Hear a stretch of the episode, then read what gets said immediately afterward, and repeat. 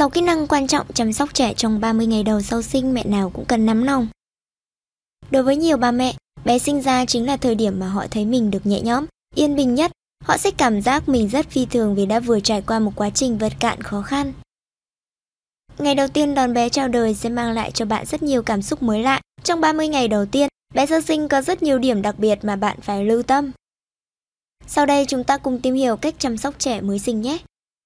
1. Bế em bé mới sinh Lần đầu làm mẹ, nhiều chị em còn lóng ngóng vụng về, chưa biết bế con thế nào cho đúng. Có người còn không dám bế con vì sợ tuột tay hoặc làm con đau. Mẹ cần học cách bế bé đúng tư thế, để bé thoải mái mà mẹ không bị căng thẳng. Mẹ nâng đầu vào cổ bé, một tay đặt trên đầu bé, một tay đỡ mông con. Mẹ nên bế bé gần ngực mình để giữ an toàn cho bé và cho con cảm giác được bảo vệ. Nên tránh chạm vào vùng thóp được bảo vệ, nên tránh chạm vào vùng thóp của bé vì lúc này tóc con còn mềm rất dễ bị tổn thương. 2. Cho con bú Khi cho bé bú, mẹ cần đảm bảo đúng tư thế để con được thoải mái. Có thể bú no mà mẹ cũng không phải căng thẳng, mệt mỏi, mất sức. Mẹ nên ngồi ở tư thế thư giãn, bế con bằng hai tay sao cho mặt bé đối diện ngực mẹ, đầu và thân thẳng hàng. Mẹ áp sát bé vào người, bụng bé sát bụng mẹ và cầm bé chạm vào ngực mẹ, cho bé ngậm hết quầng ngực để bé có thể mút dễ dàng hơn. Mẹ nên cho bé bú một bên vú rồi chuyển qua vú còn lại để bé được bú cả sữa đầu và sữa cuối. Có 5 tư thế cho bé bú thoải mái nhất là bé con dưới cánh tay mẹ, cho bé nằm song song với mẹ, giữ em bé trên đùi mẹ và hỗ trợ bằng cánh tay, cùng chiều với bên bầu ngực bé bú, giữ bé trên đùi mẹ và dùng cánh tay đối diện để nâng bé, cho bú song sinh, cho những mẹ sinh đôi. 3. Cho bé ngủ Sau khi ra khỏi bụng mẹ, bé sẽ phải làm quen với môi trường bên ngoài, Mẹ nên tập cho bé phân biệt ngày và đêm và luyện tập cho bé ngủ xuyên đêm vì giấc ngủ rất quan trọng với sự phát triển trí não và thể chất của bé.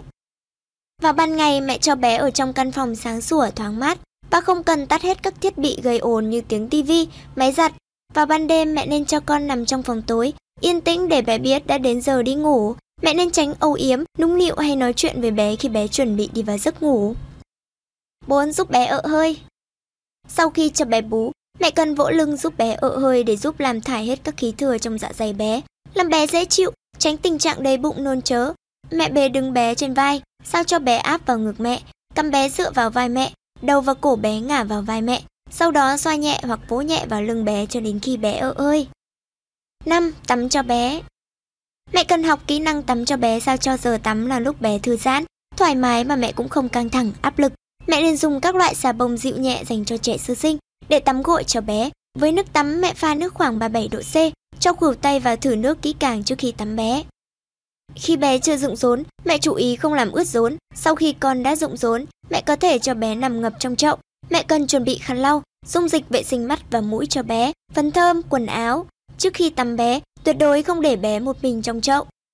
6. Thay tã Thay tã cho bé cũng là kỹ năng chăm con quan trọng với những người lần đầu làm mẹ. Khi bé mới sinh, rốn của con chưa dụng, Lúc thay tã, mẹ chú ý không để tã chạm hoặc đè lên cuống rốn con. Mẹ cần bảo vệ cho bé từ trước và sau để tránh làm nhiễm khuẩn vùng sinh dục con, đặc biệt là với bé gái. Mẹ cần lau khô cho bé trước khi mặc tã, nên kiểm tra tã con thường xuyên, không để bé bị ướt tã quá lâu hoặc đóng tã quá chặt, làm bé bị hầm tã, viêm da. Khi thấy bé có dấu hiệu bị hăm, cần tham khảo ý kiến bác sĩ để dùng loại kem chống hăm phù hợp cho bé.